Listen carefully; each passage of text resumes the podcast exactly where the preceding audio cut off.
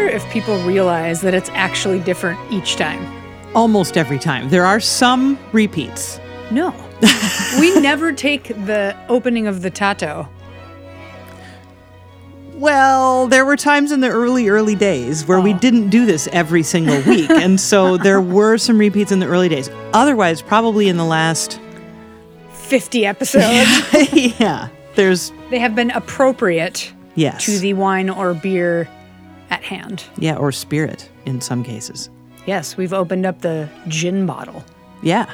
And it had a unique sound from this Ruth Lewandowski Tato. Mm.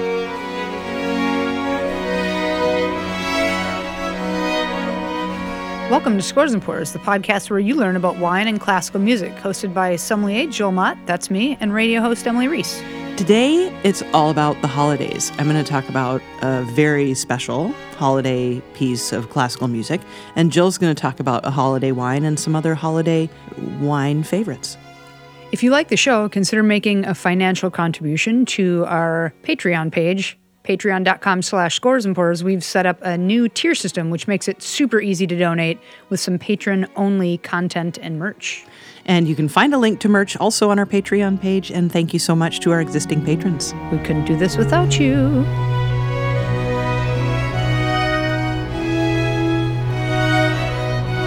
Hello, Jill Mott. Why, hello, Emily Reese. How are you today? I am great. Happy holidays. Happy holidays to you too. It's it's a s- strange holiday season, but yeah, you know, I'm I'm happy to be around yes. this holiday yes. season. It's um, I'll make the best of it. I'll hopefully get in like some sledding or something. Yeah, I would maybe instead of saying happy holidays, say something like try to be happy holidays. Happy existing. Holidays, I'm everyone. Just happy existing. Yeah, exactly. Is there are there any traditions that you won't be able to do this year that you and then are you going to start a new one? Yeah, I mean, like year? seeing like, my family during the holidays is a tradition that I okay. won't be doing this year. But um, uh, yeah, we. I mean, we had more of that when we were kids, and that is now passed kind of to my sister's kids. Do those things like we always when we were growing up, we'd always get pajamas to open up on Christmas Eve and wear our new pajamas, and then. Wake up the next day, and there's always Christmas dinner and, you know, all of that. A very typical Midwestern, I would say, Christmas with delicious Chex Mix and a giant bird and some gravy that you can pour on literally everything you eat that day. That's so great. On Christmas Eve, our family would do something really fun where we'd pick a country and we'd, like, listen to music from that country and play games from that country and, like, eat you know, try to learn as much as we could about the foods. And sometimes you'd have to kind of go into a region because they're like China. Yeah, it's a good, good place, luck, yeah. You know? So that's been a really fun tradition. And then lately we've also been like going on a little family trip together to mm-hmm. somewhere warm. My parents, like, they think that we should all be together and they're like, we want to leave you no money. We want to have memories. um, and I think that that's a really sweet gesture. And obviously this year, that's just likely not going to happen because of travel yeah, and all yeah. that stuff. But I will try to get in some sledding. Yes. I'm going to yes. try to overdose on caffeine on Christmas oh. Day, like Christmas morning, just have like five cups of coffee and go ice yes. skating. Yes. Ah! Yes. I don't know. um, like maybe start the day with Metallica and end it with Messiah. Yeah. I don't know. You know, I just it's going to be a weird Christmas, but it I'm going to try to make the best of it. Yeah. I've certainly, since I have rate, I've been in radio for so many years now that that has meant that I have spent a lot of holidays without my family, but I usually see them on at least one because I'll usually work either Thanksgiving or Christmas. And it's been like that for the last, you know, fifteen years of my life. But uh, it, it'll be strange to not see them a- at all, like at all. Uh, I've certainly, I've even worked both holidays, but I've still seen them in between the two or something, yeah. you know? It's, so it's just going to be really strange. I mm-hmm. I miss them. The yeah. majority of the country is in our shoes. Exactly. And yep. so that said, today obviously we don't mean to bring you down. We're yeah, just I like know. giving we're just like giving you you know a little window into into our lives and like our Christmas traditions. One of my favorite holidays is Thanksgiving because it doesn't have to do with presents. You know, I like the idea that it's you know about being together and cooking and you know being outdoors if you can. But I do have very fond memories of like my parents were like really thoughtful gift givers when I was younger. So like I remember getting a guitar, and I really wanted a guitar, and a like a little stereo system that for me at, at my age was probably like nicer than I needed, right? But yeah. I was like, I really like this Iowa better than a boombox, but it was like yeah. not a stereo. Yeah. And I, you know, I got that for like things like that. You know, I just got really thoughtful gifts that were, you know, a lot of times per- I was known to like pre-open oh. gifts and then rewrap them. Um, and that no. way I didn't have to have that surprised look on my face when I didn't want like a pair of gloves that like, I don't know, my grandma got me or something. Amazing. And so then I was like, oh my God, this is amazing gloves. Wow. And then I would just, you know, find a way to return them or something. But I stopped that. My dad was like, I can't believe you're doing that. And then I was like, you're right, Dad. It just gets rid of all the fun. So I yeah. stopped doing that. Amazing. The one time I shook a present, I broke it and got in a ton of trouble. And I still have it. It's a music box. And I like shook it, and the little pin oh, no. that closes the box broke off. And so wow. you know, I was like five years old, and I'll, I scarred for life. Yikes, yikes. You know? Well, one thing that I did want to mention during this holiday time is I know people are gift giving in a lot different of a fashion, right? They can't be together. Some people will probably be shipping a lot of things. Other people won't be. One thing you can could consider doing as a gift is either getting people some Scores and Pours merch. But also, we've developed a tier system that I spoke about in the intro, one of us spoke about in the intro, because it's easier for people to just pick a level that works for them and go to town. They don't have to, but yeah. if they do, they get member-only content. And so on every tier, but specifically the five dollar tier, you're going to get I mean, you and I love to obviously drink wine, listen to music, and I, I cook a lot. And so Emily and I were like, wow, why don't we – it was, I think, maybe even your idea, Emily. You were like, we should have something where we, like, do wine and food pairings. And I was like, well, and then music pairings. Yeah. So we're going to include for the five dollar tier and then the other tiers as well, the ten dollar and twenty dollar tier, you're going to get a bi-weekly, so twice a month, we're going to send you a recipe – and or an idea or a food stuff that we're super into, mm-hmm. a wine pairing, and that's going to include a specific wine, but also like a genre in case you can't find, you know, an exact wine, because we have people listening to us in Europe. We have people listening to us in the Middle East, and they probably might not be able to find, you know, Method Sauvage, Mondeuse or something. Yeah. And then we're going to include a classical symphony composition, a pairing as well. That mm-hmm. you've chosen. You're mm-hmm. going to tell us why. Yeah. I'm going to say, I'm going to tell everybody why the the wine goes with the food. And then, of course, beer and spirits and jazz uh, are all fair game because we love those yeah. things too. Yeah, that's totally true.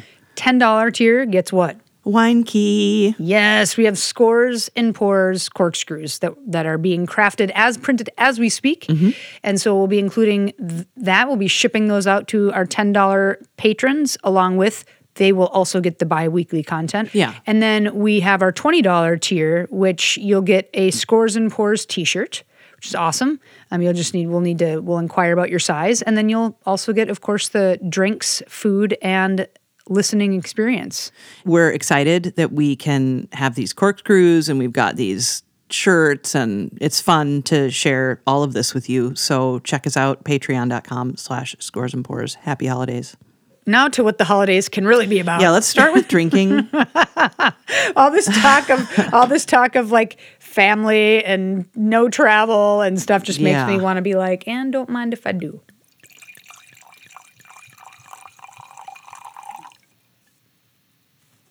So we are drinking a really delicious orange wine. It's about as orange as I've ever seen a wine be. From a producer in Northern California, but who actually used to cellar their wines and age their wines, finish fermentations in Utah, of all places. Yeah, crazy. And we'll get to we'll get to more information about this producer in a second. But cheers to Scores and Pours. Cheers. The reason why I chose this is because I like. I'll talk about some obviously some classic. Isn't it bad luck to not take it a drink? It is. I was just going to get that oh, okay. out of my hands because I was sick of holding it here. Um, I'm like, I know. Drink, Jill. Drink. Yes, you're right. Okay, here I go. All right. Mm. Nectarines, whoa. Apricots, dry, cinnamony, almost. Almost, yeah. It's like, it's like Chinese five spice kinda. I don't like know what that is. Like there's a little bit of there's a little bit of that cinnamon, but there's like nutmeg and cloves. Yeah, there's maybe a little nut- bit of like, yeah, those mm-hmm. are the things I taste. Yeah, those. And like Szechuan peppercorn. It's super complex, super fun wine. I'll wow. T- I'll talk more about it in a moment. But I, as much as I want to talk about why I've chosen this wine, yeah, you talk because I've been talking for like twenty-five minutes here. uh, well, today we're going to talk about a, a piece of music that is heard round the world uh, during the Christmas season. And never actually was intended to be a Christmas piece, but has ended up that way. So I am talking about The Messiah by George Frideric Handel. Handel was a Baroque composer. He was born in sixteen eighty-five, and he died in seventeen fifty-nine. Handel, born the same year as Johann Sebastian Bach, also born the same year as Vivaldi. So it's a it was a hot year. For cranking out Baroque composers in the world. Emily's like, I would have liked to have been born in any time, even though obviously women were revered during those times. Yeah, that would have been. Emily's like, I would have loved to have been born in sixteen eighty-five. If I could have had like gobs of money and been able to just be, be like, carriage me around Europe so I can listen to Bach and Handel and Haydn, well, not Haydn, but Bach and Handel, Vivaldi, Rameau. Yes, please, all day. Take me to France, take me to London, take me to Germany, Italy. Do it. Yeah, that, Austria. That would have been amazing. Would have been amazing. Anyway, Handel uh, thought of himself as an opera composer. He wrote loads of operas, but he also wrote loads of what are called oratorios. And an oratorio is very similar to an opera, except without costumes or uh, any kind of staging, ninety-eight percent of the time. So an oratorio you would go typically to see in a concert hall or a church. And there would be a choir and probably some kind of small smattering of instruments and uh, some kind of organ or harpsichord or some such keyboard playing. And then there are usually soloists as well, like you would see in an opera, but they're not moving around.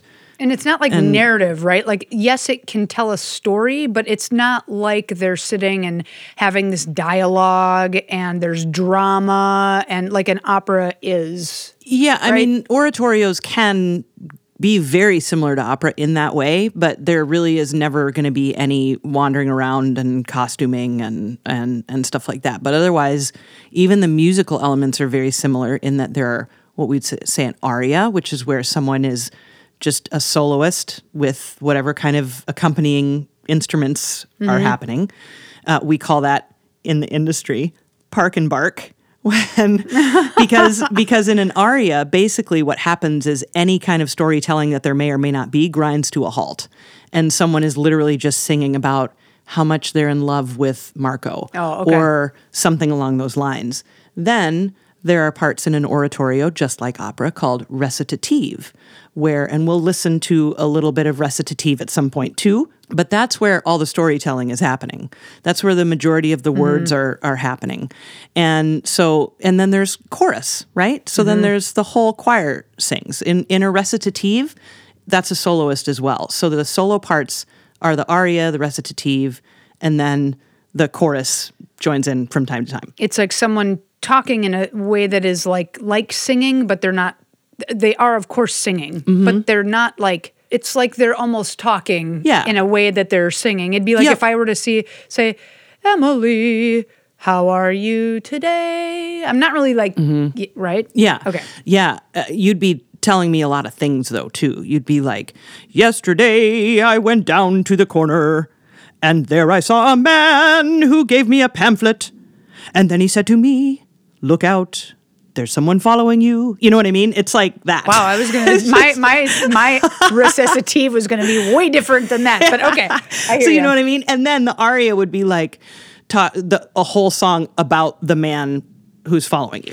Well, you know so what I let's, mean? Let's back up. So yeah. So Handel, he was born in Prussia, right? What was the present day Germany? Yes. Right? And then he moved to, he was kind of considered, he was like, he became British eventually. Yeah. yeah. So Handel moved to London permanently in nineteen or permanently in seventeen twelve, but technically kind of seventeen ten. He moved to London, and he loved it there, and he got really rich there too. By the way, uh, because he was very good at like playing the stock market and doing things with his money mm. in really great ways, and was him. able to be tremendously charitable as well okay. with his money. Um, but anyway, that's an aside. He he loved it there and eventually stopped writing operas in Italian and started writing everything in English. Therefore, Handel, being a, technically what we would consider a German composer, moves to England and writes The Messiah in English. So like twenty, twenty-ish years after his move, right? Give or take. Yeah, he wrote it in seventeen forty-one. And yeah, it's just, it's such a, I love The Messiah. I mean, I, I grew up hearing it every Christmas because in my hometown in Iowa, there was a community choir who would perform it, and my mom was really active in that choir and helped to kind of organize that. And so I would go to rehearsals every, I'd, sometimes I'd play in the orchestra. I mean, it was like I grew up hearing it every year for probably at least ten years of my life. Mm-hmm. So um, that makes an impact. And, you know, if I when I go home at the holidays, it's always playing on the stereo. Mom's always playing a C D of Messiah. Can we listen to just a little, like the one that Mom's always playing? Like what? what is one of the movements that Mom's always playing? I would say, I mean, you know, any of it, but but to get to the point and to play something, let's just start at the beginning, okay. which is instrumental. So let's just hear how it starts. It starts uh, kind of dark, in my opinion. It starts a little dark, but yeah, let's do it.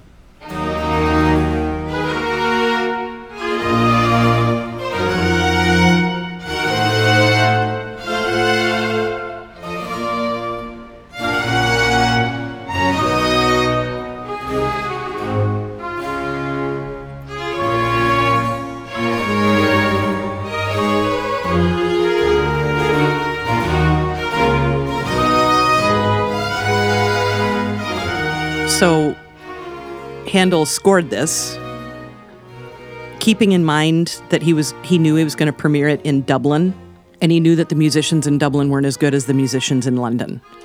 And so he reduced the size and the instrument type to, in terms of how big the orchestra was, and he also really simplified the choir parts as well.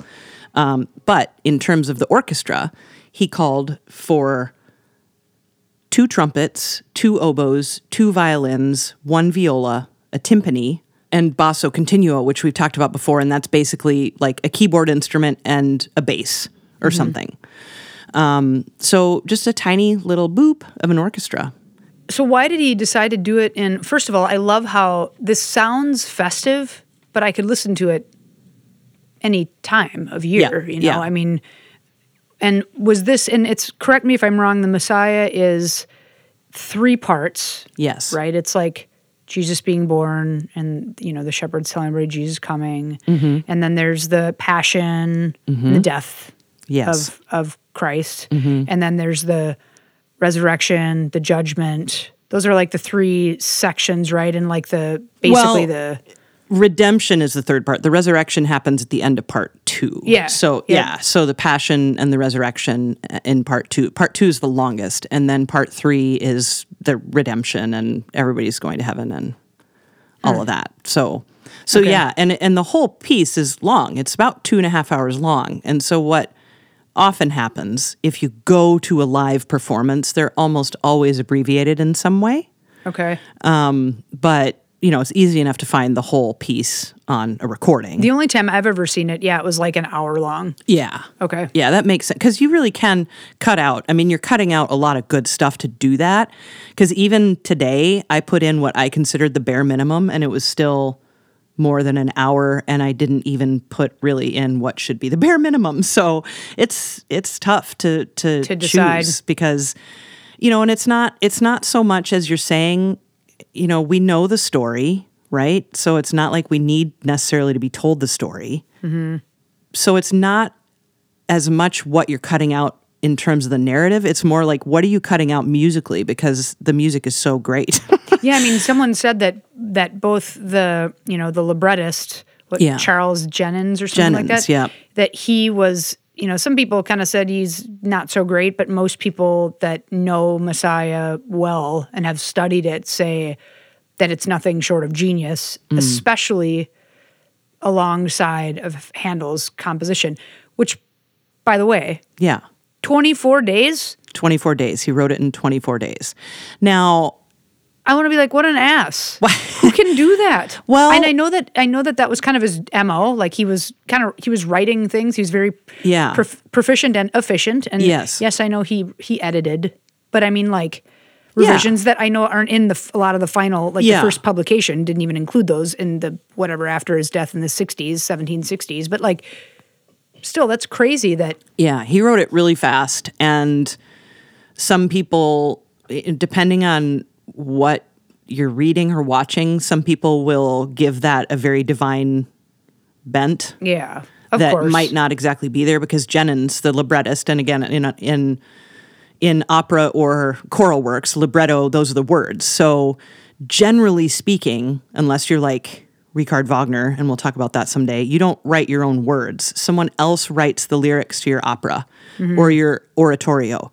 And so this man, Jennens, took text straight out of the Bible, King James Bible, Old Testament and New Testament, to create this narrative. And even, you know, using, one of the things I really like about it is using, uh, interweaving into the New Testament stuff the prophecies from the Old Testament as well. So mm-hmm. a lot of Isaiah's writings from the Old Testament show up through the passion telling and, and stuff, which I think is is kind of neat. So also, is it true that you, out of King James Bible, but also the Coverdale Psalter, it was like the first ever Bible that was actually fully translated into English, was like part of the oh cool yeah I'm Psalms not sure or something like that yeah neat. I guess, which is kind of cool mm-hmm. and um, yeah there are a lot of Psalms in it too, which again that's Old Testament. But, I yeah. want to well I want to talk about the Dublin connection, and I want to get into more music, but should I should we wine for yeah a little bit? Definitely yeah with regards to holiday wines, I always find myself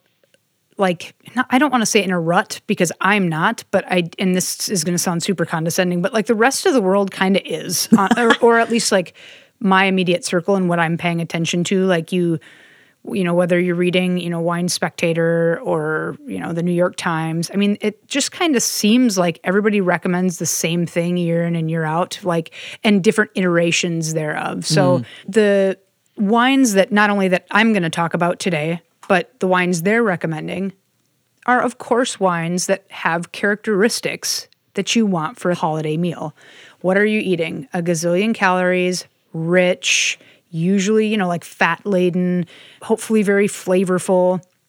And so you're like, you're looking for a wine that is usually not too heavy.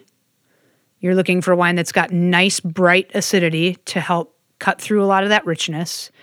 You want a wine that, you know, might have a little bit of sweetness depending on if you have some any spicy food involved, but you want wine with some texture, a little tannin. Like a lot of people love red, a lot of people love orange wines because of, you know, if you're having meat, if you're having proteins that you need to chew on, that helps kind of salivate. If you have wine with tannin, it, it makes your mouth salivate a little bit and you get the, the texture in the gums. But what do people recommend? Riesling. Yeah. Sparkling wine, champagne, pet nats, pinot noirs. That's one I don't get. Pinot noir. The other two I get, sort of. Yeah. But, I mean, pinot noir, why? Because you think it's light? Because pinot noir is light in color, but as we've talked about on the show, yeah. pinot noir can be eleven percent alcohol, but pinot noir can also be fifteen percent alcohol. Crazy. And alcohol is body, right? So the higher the alcohol percentage, the more body a wine has. And so Pinot Noir, I just don't get why people are like, get a Pinot Noir, but whatever. Yeah. This is the time of year that everybody pulls out their expensive Cabernet, which fits none of the profiles I just spoke of. They're not light or medium-bodied, usually. They're not high in acid or medium in acid. They're usually blousy as shit, and they end up being like, I kind of have some residual sweetness, even though everybody wants to say they're dry. You know, there's a reason why they command one hundred points, you know? And mm. so it just ends, and, it, and they're show pieces, and yeah, can they be delicious? Yes, fine, but like yeah. hit me over the head with all of the food and then a big chalice of three hundred dollars Cabernet. No, Gross. Thank you, right? And and so this is like what is getting recommended. Yes, there's once in a while you hear like the sherry reference, like it's some nutty sherry, start with sherry. Yes, sherry's good. Sherry's good with some cracked nuts and cheeses and such, and even the main meal, but it's going to be a really hard sell to talk to people about sherry because people yeah. think it's sweet or it's stronger, and people may drink a little bit more th- during the holidays, so like yep. sherry's maybe not the best angle for folks that don't know how to control themselves. And I would like to argue my favorite wines usually fit in the categories that I was mentioning, the characteristics that I was mentioning before, like the high acid and the light to medium bodied, but they end up, I have a story to tell. Like, they're wines that really mean something to me, and so I want to share them with people. And they may not necessarily, I'm not thinking exactly about this dish and all of the intricacies of that dish that I'm preparing from. One year we did Austria, one year we did Spain, one year we did Egypt in, in the family Christmas Eve thing. But I want to bring a wine or a couple wines that are like, or a few wines that are like, they're friends of mine that make them, or I visited them, or mm-hmm. it just, it was like my wine of the year and I happened to have an extra bottle, you know? I guess that's one of the reasons why I chose this wine, because not only do I think it goes so well with a lot of different possible Christmas and holiday traditions, because let's face it, how many, everybody's got a, you know, you mentioned Chex Mix, my family's into Chex Mix. Mm-hmm. My family used to be into cornflake cheesy potatoes and ham, and now that's totally different, you know, so like it's just, everybody's got a different holiday tradition, right? And we're thinking like all the great Jewish foods and just, there's just a laundry list. And so give me some kugel. Mm. oh. uh, so this wine is from a, a friend of mine, Evan Lewandowski, who he makes wines under the Ruth Lewandowski label. And I'll uh, tell you why he's named it Ruth Lewandowski. I get it asked, that asked almost every time I recommend this wine. Why is it Ruth if it, if you keep saying he? It's a twenty nineteen vintage. It just released. It's called Tato. It's mm-hmm. an orange wine. Mm. It's got about seven to ten days of maceration, and there are th- on the skin, so it's an orange wine, and there are three different grape varietals. Friulano, which is native to the Veneto area in Italy.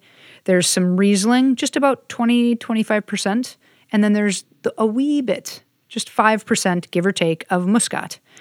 And all of those grapes were macerated separately. They're from three different vineyards up in Mendocino.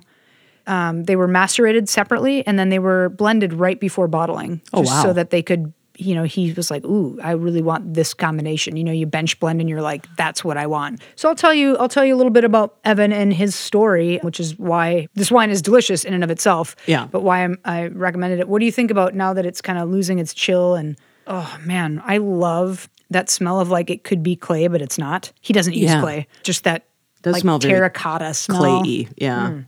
And rocky and great, apricot-y. Great call. Yeah, both. I'm going to need more soon. It's very good. Seconded. Oh, my yeah. gosh. Yeah, it really does taste like it could be clay. It's crazy. I like that tannin. Mm-hmm. You know, it's like on par with like a light, a lighter tannin yeah. red wine. Yeah. And if you were to drink this room temperature or cellar temperature, we'll say, like high fifties, low sixty degrees Fahrenheit, you'd know it probably wasn't a red wine, but you'd be hard-pressed to think it it drinks a lot like a red wine or mm. like a rosé as opposed to a just a straight-up, you know, a white wine. Sure. But gorgeous stuff from Evan, and we'll talk more about his story and why it would make my table after we get to some more Messiah. Yeah, so, you know, we should at least hear the choir sing. We yes, should hear please. some singing because please. this is, again, a giant choral work. That's an oratorio, always has a big chorus, so... Handel wrote twenty-nine oratorios, so he he liked this idea of uh, as a delivery uh, of his music. And you were kind of curious about Dublin, right? Well, I wonder that this is right around the time of the, just before this was premiered in the seventeen forties or whatever, forty-two, mm-hmm. a few years prior, we had a terrible famine in Ireland.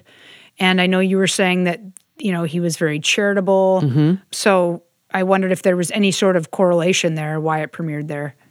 The reason, that's a really great question. The first of all, the Messiah, the the premiere was a charity performance, and the money went to get people out of debtor's prison and orphans.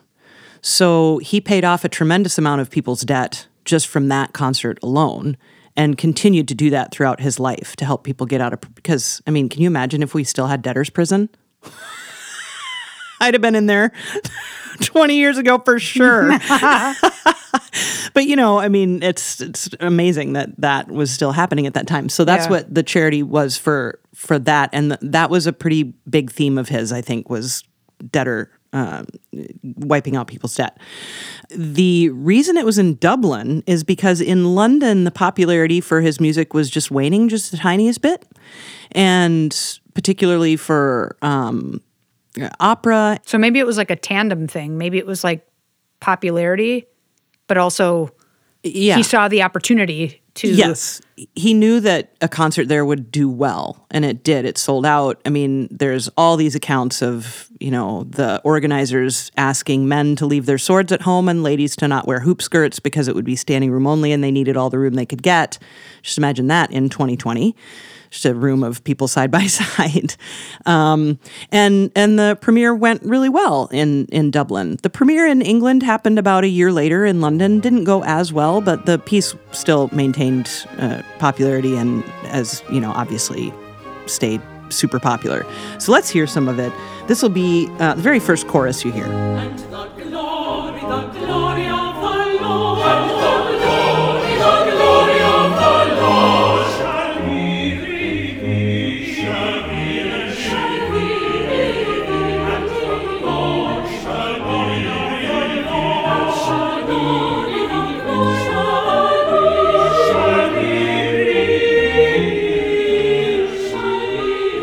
I mean, I could just listen to that all day. I just love that. Yeah, I could during the holiday season. Yeah. It, it yeah. does remind me, it's very much, you know, it reminds me of like coming into someone's house. It's if, festive. You know, being, yeah, being mm-hmm. welcomed mm-hmm. into their, their home mm-hmm. and you, everybody kind of gathers in the kitchen and this is on in the background. And again, this was supposed to be an Easter piece and it was. That's when it premiered in Dublin, was Easter time. And that's when the Messiah traditionally was always performed, and then it just kind of somehow migrated to Christmas, and then it's just been Christmas ever since.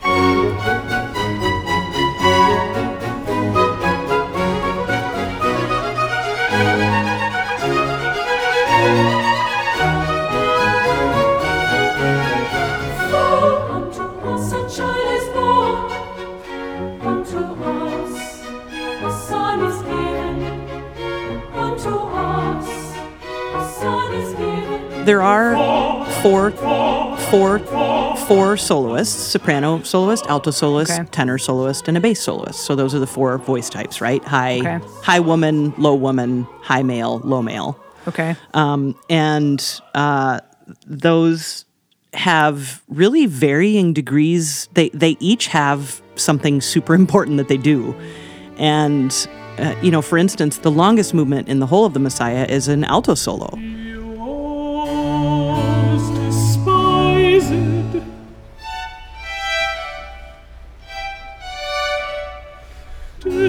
And rejected.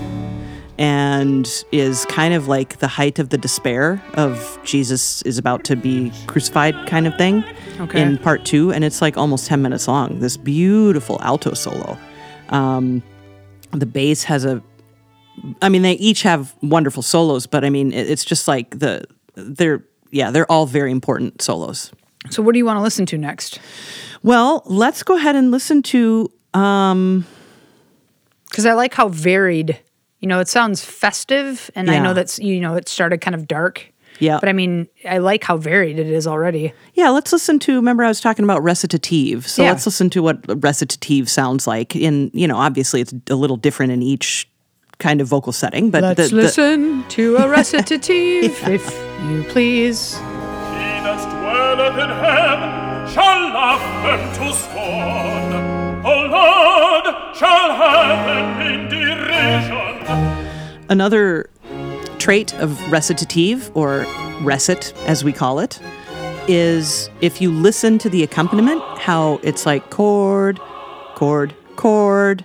The the accompaniment is very sparse to allow the soloist, the singer, mm. the time to say all the words they need to say. Oh. So let's listen to it again so you can listen to the texture difference between the vocalist being like, I'm telling you a story, Perfect, blah, blah, blah, yeah. and the very light accompaniment in the back. He that dwelleth in heaven shall laugh them to scorn. O Lord, shall have them in derision. I wonder if the organ number is like... plays a little early. He's like, hurry up, buddy. That'd be kind of hilarious. I'm sure it's happened. So recitative, like, is that a term that you think I mean, does everybody that listens to classical music that is like working at a classical music station or for a record label, or they all know what that is? They all know recit, okay. For sure. Yeah. Yeah. Because it's such a huge part of opera. Like anytime you go to opera, not anytime, but most times you go to some kind of opera, you're going to hear recit. And plus when, when let's say a composer writes an opera, but they want to make a version for just an orchestra to play. We've talked about that. Sometimes they'll take their giant opera and make a suite mm. for just an orchestra to play. Yep. The orchestra's not playing recit. They're playing all the arias and stuff. And so you just kind of learn that through opera and... Okay. Yeah. Yep. Common common term, yeah. Cool. Well, yeah. a not... Com- can I talk about a not common winemaker? I would love that, yeah. So Evan Lewandowski, I, I met him for the first time at a couple different wine fairs. And Evan and I just had this, like, this connection, this, you know, I think a, a lot of people, you you meet a boatload of people, you know, and, and some people, if obviously you're drinking too much, you're not spitting, you know, then everybody's besties. And that's really not my style when I'm at these tastings. I really try to do my best to, like, stay focused and... Um, Evan just really struck me about, like, his story. Uh, when I first met him, he was still working in the California-Utah realm. And so what he was doing was he, just to give you a little background on Evan, so he was a busser. He was getting his degree in exercise science, basically, like metabolism, all these things. Wow. And all the while, you know, he's a busser. He sees a check on a table that's like, this bottle of wine was X amount of money. He's like, why the hell would anybody spend that amount of money on wine? So he starts attending the wine trainings for the servers, and he, like, immediately was attached, exactly like I was when I started to learn about geology and art and history and all these things that, you know, you may not, you're interested in, but just wine touches all of those, right? Yeah. And so he decided that he wanted to go and work harvests, and he's worked all over the world. He's worked in Australia, of course, the United States, France, Argentina, and, you know, New Zealand, I think. And he decided that he, the way he wanted to switch majors, because he was like, well, I'm not going to use this major anymore. I want to wow. work in wine. Yeah. But then he's like, but I don't want to go to school for it. I'd rather stage around the world and learn from other winemakers, other families, which he did. And stage, in, by the way, I'm sorry, that's the restaurant term for mentor. Like, he wants is. to be an yep. understudy apprentice kind of. Yeah, yeah. exactly. Yeah. And so he, you know, he lands in, he's in California, and he, you know, starts making his own wine, and he loves Utah. And so in, in two thousand twelve, when he starts Ruth Lewandowski, he's like, I'm going to, you know, get get the grapes from California, pick the grapes, and then I'm going to let the ferments start in California, but then I'm going to truck them all and age them all in Utah, and, you know, these poly tanks and barrels. And people thought he was nuts, but here he wanted to, like, tend to vines in Utah. He wanted to, like, start a wine community in Utah, um, which I think is where he, a lot of this happened with being a busser and, okay. you know, happened in, in Salt Lake.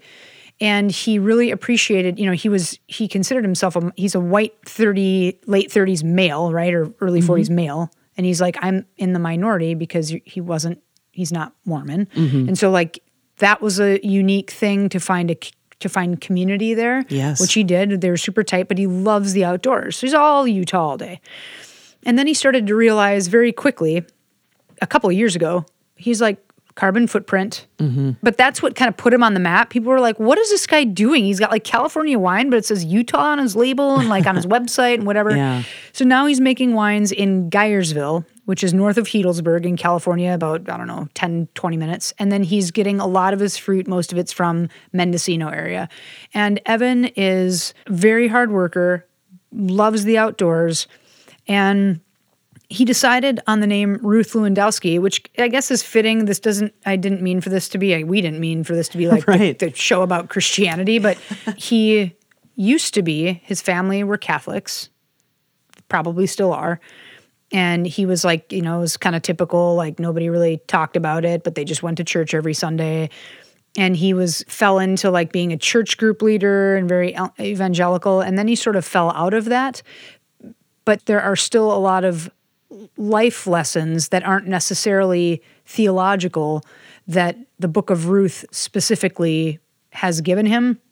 Like he was telling me, I, I just interviewed him actually for a video um, at the wine shop that I work at, and he was telling me just like how the book of Ruth just brings about in him, like he just thought about so much about how the universe is chaos, and like if you give it enough time, things will turn around, and with the right attitude, and that life and death are, are like a cyclical thing, and in death influences life in so many ways, and that's why he named it Ruth Lewandowski. And when you look at a lot of his labels, you know, you've got this boar that's flipped on its, or bear or something, it's like flipped on its back, a deer or something, that you can tell it's underground because there's a flower growing on the top of the label.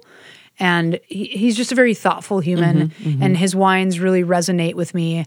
And he's virtually on his way of becoming, a, like he's, this wine has no sulfur added. None of the wines that he made, I think this past vintage, have any sulfur added. So he's like, his wines are very pure. Um, they're great representations of where they come from in Northern California. And he's cool, and his story's cool.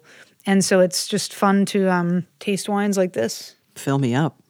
This wine is delicious, and I love the color. It it really is very orange, like a sunset kind of, like a burnt orange kind of. Yeah, like right yeah. Be, like before it becomes really red and like yep. orangish red, it's like that kind of burnt amber color. Mm-hmm. Yeah, and he... What I like about this this wine specifically is he, you know, he took Friulano, um, which is a grape that can kind of get high alcohol. It's like got moderate acidity, and it has very delicate aromas. And he's blending that with Riesling that's aromatic but has a lot of acidity, and then Muscat that's floral and mm. with, you know, moderate acidity. So he kind of created this little puzzle of beauty all from the region and naming it Tato. Tato means tact, but like with gentle touch. And so these all have that gentle touch of skin maceration that renders this wine like eminently chuggable. Yeah. But also, you know, you can think about it for a while. And I think his website actually says something very similar. And those are, as I've mentioned on Scores and Pours like a gazillion times, those are my favorite wines, mm-hmm. are wines that if I really don't want to think about it, I can. Yeah. I usually do. But man, five percent of the time it's really nice to just drink it. But the other ninety-five percent, I can I can just be like, wow, this and that and the acid and the this, and it just plays really well in my mouth. So I really dig it. Um, I'll talk about the label because it's really effed up and fun. Cool. Well, let's uh, talk about, I mean, the most famous part about Handel's Messiah, and the part that I really could do without hearing because you hear it so much, but it is the most famous part, that being the Hallelujah Chorus, which sounds like this.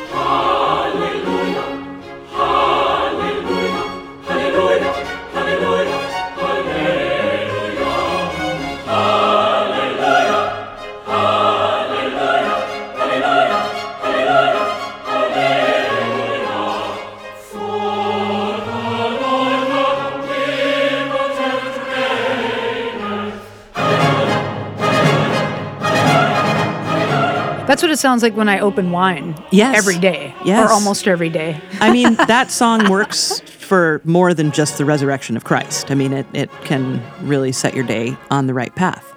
The resurrection of the senses daily is very important yes. as I sip my wine. There's a story that, so if you go, if you go to, let's say, you can go to a concert these days, COVID aside.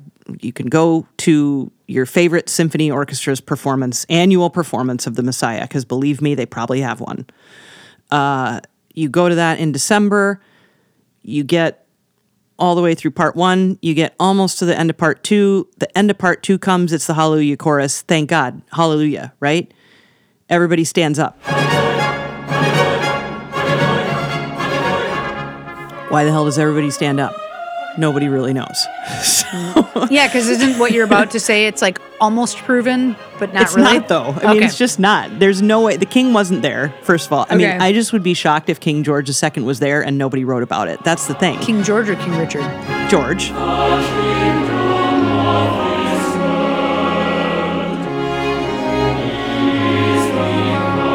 But yeah, King George the Second, if he had been in the audience, first of all, he definitely wasn't in the audience in Dublin. If he had been at the London premiere, more people would have written about it. And that's the reason why people say this can't possibly have been true, because there's like nothing written about it. And that just isn't common. The story I first heard was that he stood up because he was bored, not because he was like it was because so, it was so long. yeah, not because he was so like overcome with emotion at the Hallelujah Chorus. And that's the story I hear now when people say you stand. It's because King George stood out of divine inspiration, which I never had even heard that. So, I mean, it it probably isn't true, but nonetheless, the tradition happened and or started somehow.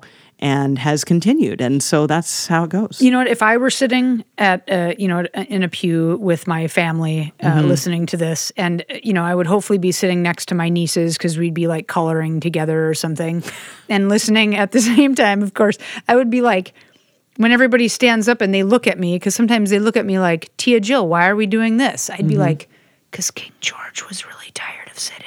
I'd, I would be like, I'd pass on that myth.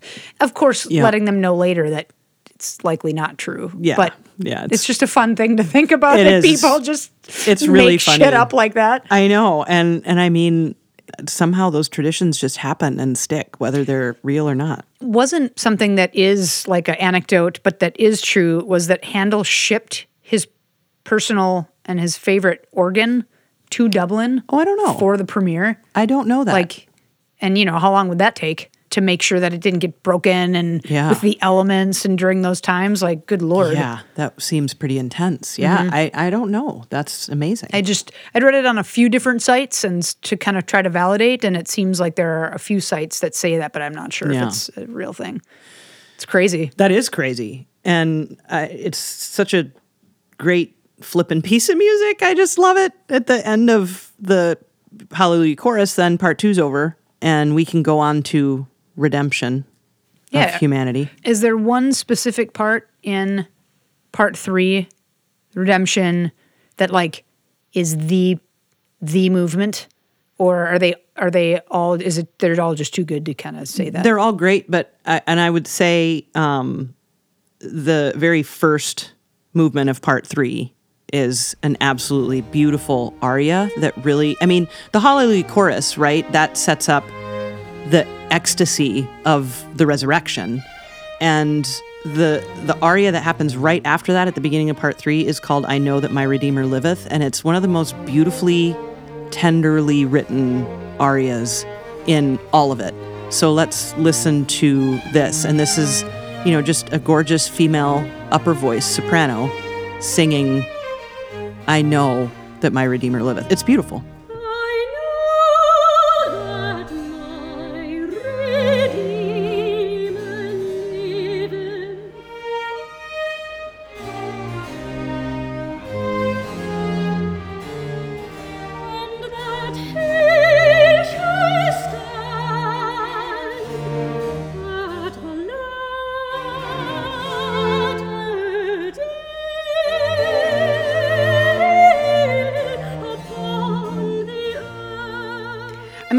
Four days and fifty-five to sixty some movements or whatever you said. Like, yeah, I don't even know. Yeah, lots. Like, do that math. How many movements a day? Yeah. Like, I just think of my productive days. Yeah. And I'm like, hmm. I that's mean, just, that's insane. A lot of these movements are tiny or bitty. Sure. They're a couple minutes long, but there are some really extensive ones too, and they get really complex. Well, I was going to say, but even if they're small. Oh, yeah. It's like they're... It's amazing. Super detailed it's and complex. Very, yeah, yeah. yeah. It, it's complex and simple all at the same time. I mean, the harmonies, and again, as I mentioned, you know, the he knew that the performers weren't quite up to London standards. And so he did simplify a lot of the parts. And... by that, I mean, you know, when you have four voices in a choir, soprano, alto, tenor, and bass, you can split each of those sections up multiple times too. So you could have, instead of a four-part choir, you can split those up and have like an yeah. eight-part choir, a sixteen-part choir. You can really make everything very complex with mm-hmm. uh, uh, thirty singers or however many are up on stage. And he chose not to do that. He kept everything in four voices pretty much the whole time. So that made it easier for people to learn the parts, because in the Baroque era, this this stuff's really hard to sing. Like, if you're not a good singer, this is going to sound really bad. So let's like listen really quickly before we go back to wine to uh, some of the really complex singing that Please, happens yeah, in this let's piece. Do it. So now we're back to part one. Yep. A little chorus action. His yoke is easy, and his burden is light. His yoke is easy, his burden is light. His burden, his burden is light. His yoke is easy, his yoke is burden is light. His burden, his burden is light. His burden, his burden, his burden is light. But yeah, just... even if we go back to the beginning and just listen to how hard that would be to sing for a woman. Listen to the, I mean, anyone, not woman or man, just listen to the beginning. Like, I can't sing like that. I can't make those notes happen like that. I can't sing that fast. You yeah, know? You could probably play it on the trumpet. Pretty I could dope. Definitely play it on the What's trumpet. What's funny is you, when you're like, yeah. So let's listen. When you said if that if someone was a bad singer, like this would be obviously ter- like more than terrible. And when yeah. you said let's okay, so let me show. I thought you were gonna be like, so let's listen to where some people just suck. And I was uh-huh. like, God, who would record that? Oh man, but, I uh, bet we could find that on YouTube though. That'd be fun. So was he, I mean, obviously this was one of the many, one of the, I don't want to say hundreds, because I'm not sure if it's that, but dozens and dozens of works that made this guy so famous, and his thousands, thousands of attendees to his funeral, and he was buried at, you know, the very famed Westminster Abbey is like, mm-hmm. this is one of the many pieces that got him there, I imagine, just he, how the popularity of that piece. He got to Westminster Abbey because he paid for it. Oh, he put really? that in his will. He left money so that he could be buried at oh, Westminster Abbey. Oh, seriously? Yeah. Go figure. And I'm glad okay. for it. Honestly, I've been there, and it's so moving. I mean, being at Westminster Abbey and seeing any of the amazing, famous people who are buried there is a moving experience because yeah. you're like, holy shit.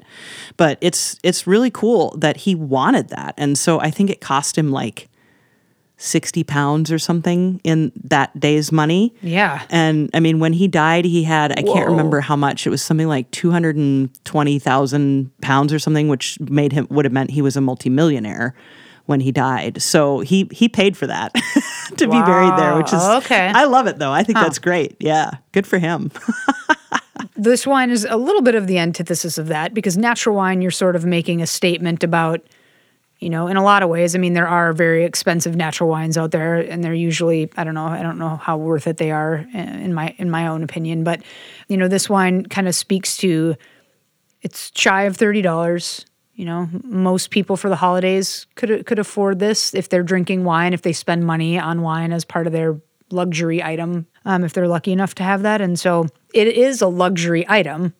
But this wine yep. is very affordable. Yes. And it is in that natural wine camp that's sort of like, you know, fuck the nobility and all that kind of, you know, there is a lot of that and, mm-hmm. you know, conventional farming and whatever. One thing I wanted to just, I mean, this is a little bit of an aside, but when you look at his labels, they're usually very unique. And this specific label was done by a tattoo artist by the name of Justin Grant. And Justin has actually done a lot of Evan's tattoos. Um, he was showing me a lot of his tattoos, and they're really cool. And he said they both liked the song by Iron and Wine called The Trapeze Singer. And nice.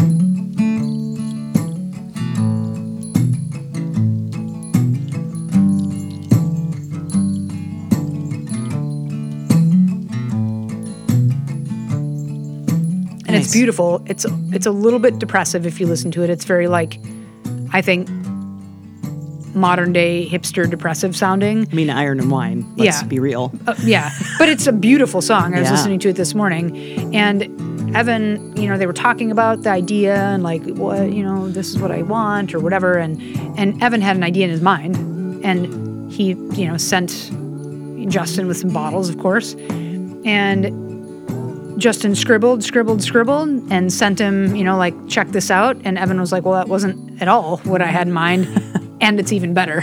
Um, so that when you listen to the song, yeah. there's a lot of these depictions. Oh, cool.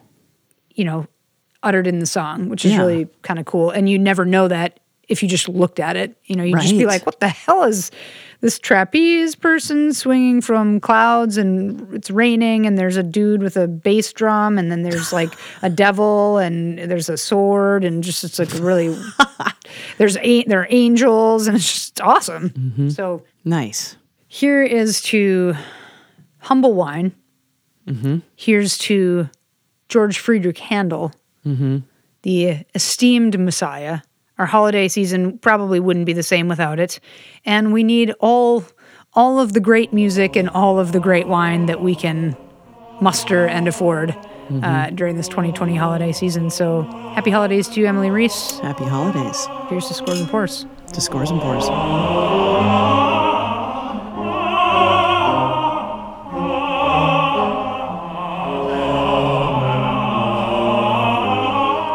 Thank you for listening to this episode of Scores and Pours with Joel Mott and Emily Reese. You can find links and information about this episode, including a wine list and a playlist, and you can support us financially at patreon.com slash scores and pours. On that same website, you'll also find a link to our merch page.